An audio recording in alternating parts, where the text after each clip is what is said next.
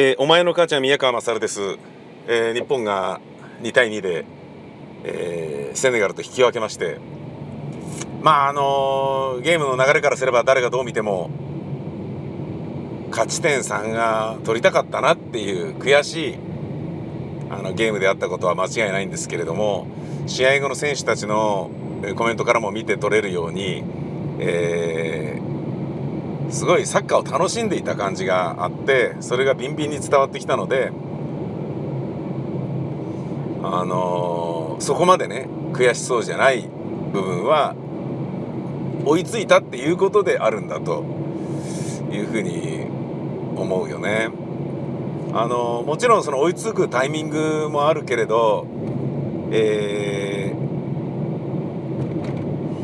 ー、例えばドイツがね、あのきゅうじゅっぷん過ぎてからボコボコっと点取って勝ったみたいな、ああいう感じでホンダがきゅうじゅっぷんに点を取ったとか言うんであれば、追いついてよかったねっていう感じになると思うんだけど、まあ、入れてすぐにホンダが点を取りっていうふうになると、追いついたんだからもう勢いは日本なんだから、これは勝ちに行くべと、もういってん取れるべっていう、乗ってるのはこっちだぜっていう風になったからっていうのもあるとは思うんですけれどもね、まあ、日本の今までの流れで言うと、あのー、これどうなのみたいな、えー、部分に思ってたのは、最初にいってん取るとそれをそこから守りに入ってボコられてさんたいいちで負けるっていうようなパターンがあの結構あったじゃないですか。先取点取ったら日本はダメなんじゃねえのぐらいな感覚だったんだけど、今回どっちもあのなんだろうな、そういう風になってないので、えー、あたふたしてないのでいいですよね。でリードされた後、リードされてる時の方が日本は持ち味出すんじゃねえのっていう、そういう気がしてならないよね。そんなゲーム、まあ、あの皆さんもこうね、昨日の夜中に大感動していたんだと思うんですけれども、えー、我が家もそうでしたね、えー、面白かったもんな。だって何をやってもうまくいくような気配があったよね。つまりワクワクさせられるものがあったでしょ。前のねよねんまえとかもうなんか、あと今回の本戦入る前の練習試合とかで乾がボコボコって点を取った最あの直前のいちしあい以外はもうみたいな、何これみたいな感じだったよね。だからさ、こうラジオとかでもテレビでもあんまり人は言わないけど、本当に監督変わってよかったんですね。そうとしか思えないですね。あのよっぽどダメだったんですね、ハリルホジッチ監督は。これまでのワールドカップの歴史の中で、優勝したチームで母国監督じゃない外国人監督のチームが優勝したことは一度もないそうです。なるほどなぁと。いや、それは知らなかったですよ。そうなんだと思って。へえ。ねえ、なるほどなって思う話でしょ。乾貴士、えー、実はワールドカップに、えー、参加している選手の中で一番軽量らしいですね。あ、そうなんだっつって。乾はもうあのエイバルでいきなり初戦でバルセロナからにてん叩き取った時にもうしびれましたんで、もう涙ちょちょ切れましたもんね。えー、まさか日本人ストライカーがバルサ相手に点取る日が来るんだっていうことが嬉しくて仕方なかったですよ。僕あのバルセロナっていうね、スペインリーグの名門クラブが大好きなんですけれど、その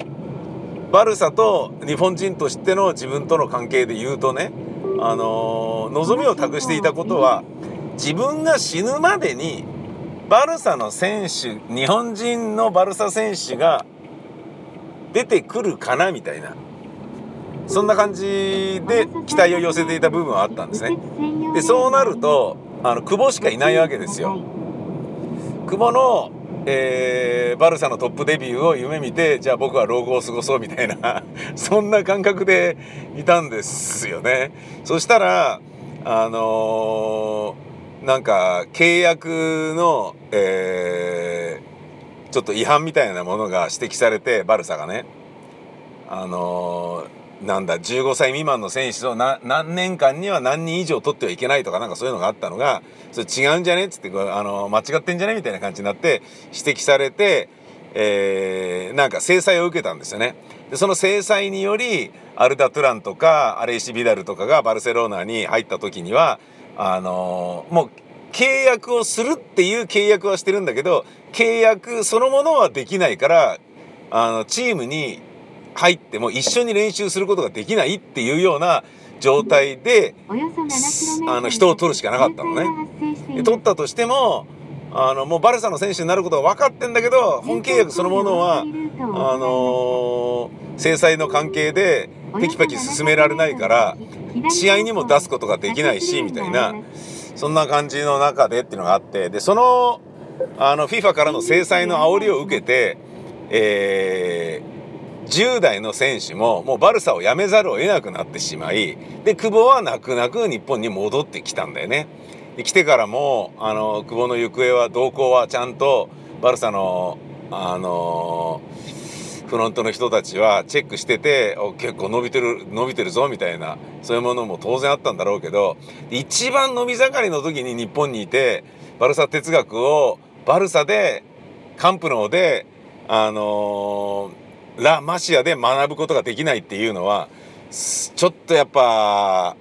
痛いんじゃないかなっていう気がするので、ああじゃあもう久保の脈はなくなったのかなっていうふうに思っていた分だけ、乾がドバドバっとあのにてん取った時うひゃーって思いましたし、その後のあの柴崎もドカーンってミドルあのボレーのシュート決めて、うわーかっこいいと思って、それもバルサ相手ですけどね、何なんだっていう。僕のあのバルサと日本人との関係はあのほのかに夢を抱くぐらいにしといた方がいいだろうなっていうふうに思ってたら、まさかこんなに一つのシーズンでふたりの選手でさんてんも取るだなんていうことがあるなんてっていう、そういうあの嬉しい悲鳴に見舞われたのを覚えているんですけれど、その大好きな乾が、えー、今回ゴール決めたのはもう嬉しくてしょうがなくて、あの角度からねブラインドになってる状態でピュッと巻いてシュート決めるっていうのは、まあもうあのブラジルのコウチーニョが大得意とするものであり、かつてのフランスのレジェンドアンリが大得意とするパターンであり、もうそれをね、あこんな綺麗に決めちゃうだなんてっていう感動でしたね。その後のあのクロスバーに当たるゴールとかもめっちゃ惜しかったので、あれああいうの取っちゃえばいいのになみたいなね、あの部分はあったけれども、でいきなり、あのー、前回と打って変わって大迫の、えー、と左です海外紙の評価が異様に低いっていうですねそんなに下げなくたっていいだろうっていうぐらい低かったんだよね。まあもうしょうがないよね、あのー、マークされちゃうからね、あれだけ目立てばね、半端ないって半端ないってとか言ってだね、日本のマスコミもね半端ないってっていう言葉が流行ってるの知ってますっつってセネガルに言ってることにあの言ったりしてたから、セネガルでも半端ないあの大迫っていうのはちょっと本当に半端ないらしいぞっつってチェックの目をより厳しくしてしまったんじゃないかっていう、あのマスメディアの責任もあるんじゃないかっていうね、あの横やりを入れたりなんかもしたくなっちゃうぐらい、まあ大迫をフォローしたい気持ちもあるよね。原口はちょっと残念でしたけどね、あのー、クリアしきれなかった、ね、部分で、えー、得点につながっちゃったから。でもあれはね原口がどうこうっていうことよりも、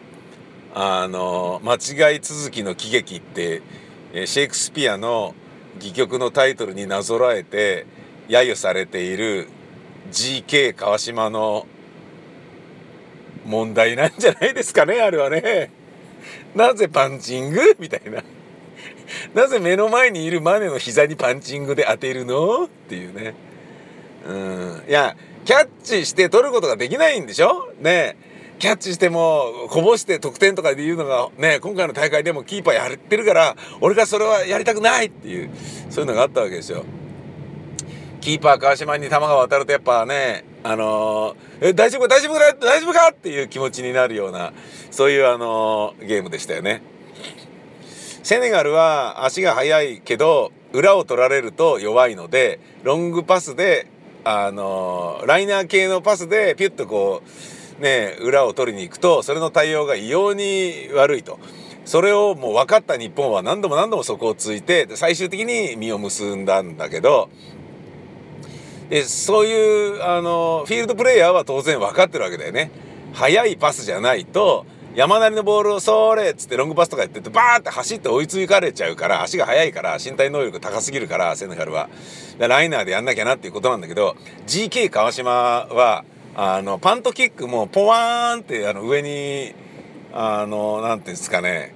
あのごばんアイアンであの叩いてるような感じで放り投げているので、すぐ追いつかない、危ないよもうみたいな感じになったりしていたよね。であのー、あんだけねガッツマンの川島が、えー、悪く見えるぐらいフィールドプレーヤーの集中力が異様に高いっていうことなんじゃないかなと、僕は相対的な比較でそういうふうに思うだけなんだろうなって、そのぐらいあのチームとしてのまとまりはいいんだろうっていうふうに思ってはおるんですけれどもね。ちなみに乾は、えー、夏の、えー、移籍でというか、えー、ろくがついっぱいかなしちがついっぱいかな分かんないんだけど、何しろ今季とされるお尻までエイバルの選手なんですよね。で来シーズンは、えー、はちがつから開幕なんだけど、だしちがつぐらいから練習始まるのかな。来シーズンというものはリーガエスパニョーラではエイバルからレアルベティスというチームに移籍が決まっているんですよね。でレアルベティスに移籍は決まっているけれど、ろくがつ中はまだエイバルの選手なんですよね。エイバルというのはよねんまえにあのプレあの一部リーグに上がった、歴史はあるのにずっとに部以下で活躍していた、あのー、田舎の小さい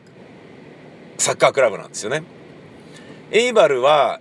乾が行ったことによって僕も見てましたけど、エイバルの本拠地で試合をするとちゃんとしたスタジアムがなくて、で周りがあの住宅街とかの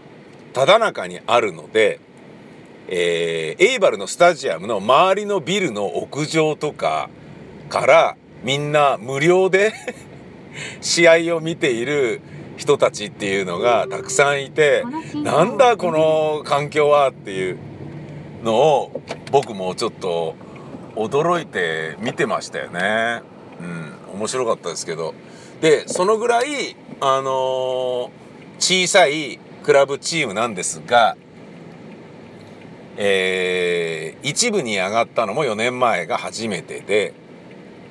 で大活躍した乾を、まあ、いよいよもうそろそろかなっていう感じで売りに出してお金に換えるっていうね。だからあの投資っていうことで言うと、えー、出口戦略ってやつですよね。ここで利益確定をするってことですよ。持ち続けてね、あの絶対株下がりますから株下がりますからって言い方悪いですけど、乾の体力が衰えてっていずれはイニエスタのようになるじゃないですか。でそうなるまで持ってて、あの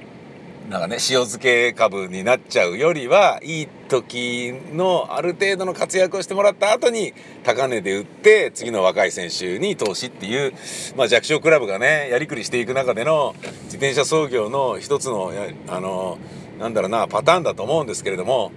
えー、で実際にベティスっていうね名門に移籍できるわけだから、乾としてもよかったよかったっていうことでいいと思うんだけど、その乾があの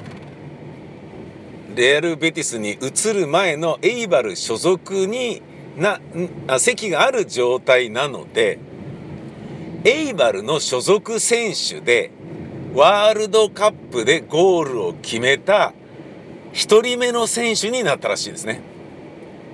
エイバルの歴史さえも乾は塗り替えたらしい。へー、いいじゃないですか。こうなるとね、あのまたワクワクしますよ、えー、ベティスを見るのが楽しみになってきたものね。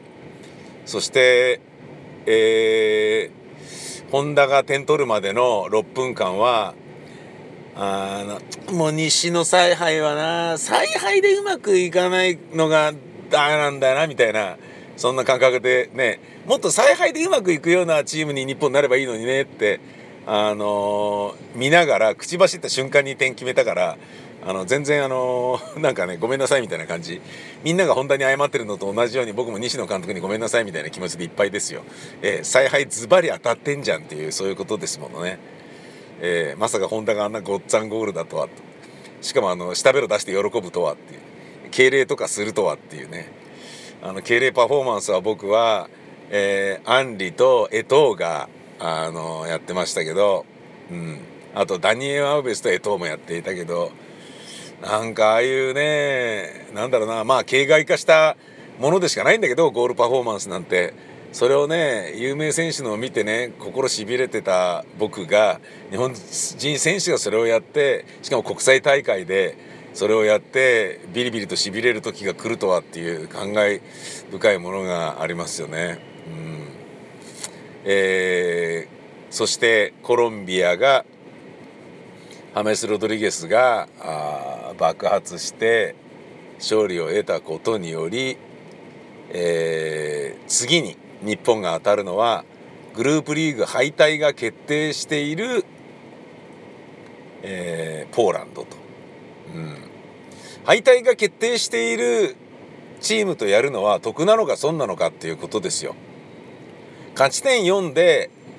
えー、勝ってる者同士が当たって、勝ち点よんでよん同士で並んだっていう状態になったら、負けた初戦を負けたチーム同士で戦って勝敗がつかない方がまだいいのかななんていうこともちょっと思ったりしたんですけれどもね、あのー、こうやってはっきりするってことは、えー、ポーランドはまあ落ちるの決定だけど、思いっきり残ってるのがハメス率いるコロンビアじゃないですか。でコロンビアにはチャンスはあるし、日本はベロ負けしてコロンビアがドカーンって勝てばまくられちゃうわけだし、えー、そうやって思うとね、どっちがいいんだろうなっていうようなことも思うし、それで言えばねに戦目を勝ってに戦で決めるぞっていう風に気合い入れてた、あのー、日本代表のね、えー、考え方っていうのもとっても理解できるよなっていう、そういう具合でまあちょっと勝利ではなかったっていうことはすごい残念だったし、これは勝てたんじゃねえかなって、かこういう試合は勝ってきたかったなっていうふうに思う部分もあるゲームであったことは間違いないんだけど、あんなにあのワクワクさせてくれていけるいけるって思わせ続けたあの日本代表を見たのは本当に久しぶりだったんで、中戸秀がいた頃以来なんじゃないかっていう気がするので、そういう点では良かったなと思います。でその良かったなって思う部分のあの俺のこの考え方間違ってないよなっていうふうに自信を持たせてもらえたのは、試合が終わった後の酒井宏樹のコメントです。酒井宏樹もはっきり言ってました。いやあのー、楽しかったんでね、あのー、よかったですみたいなことを言ってたんですよ。まああのー、ね勝てればよかったっていうのもあるし、勝てなかったのは残念っていうのもあるんだけど、とりあえずまあサッカーしててね、あのー、もう楽しいなっていうふうにもう感じてたんで、それはもうあのよかったですねつって、なるほどつって、いやそうだよなっていう、我々にもビンビンに伝わったよねっていう、うん、応援するのがこんなに楽しい日本代表はいなかったっていう、そんな感じ。いつもなんかあのいつもつったあれですよ、えー、なんですかね、こう期待値との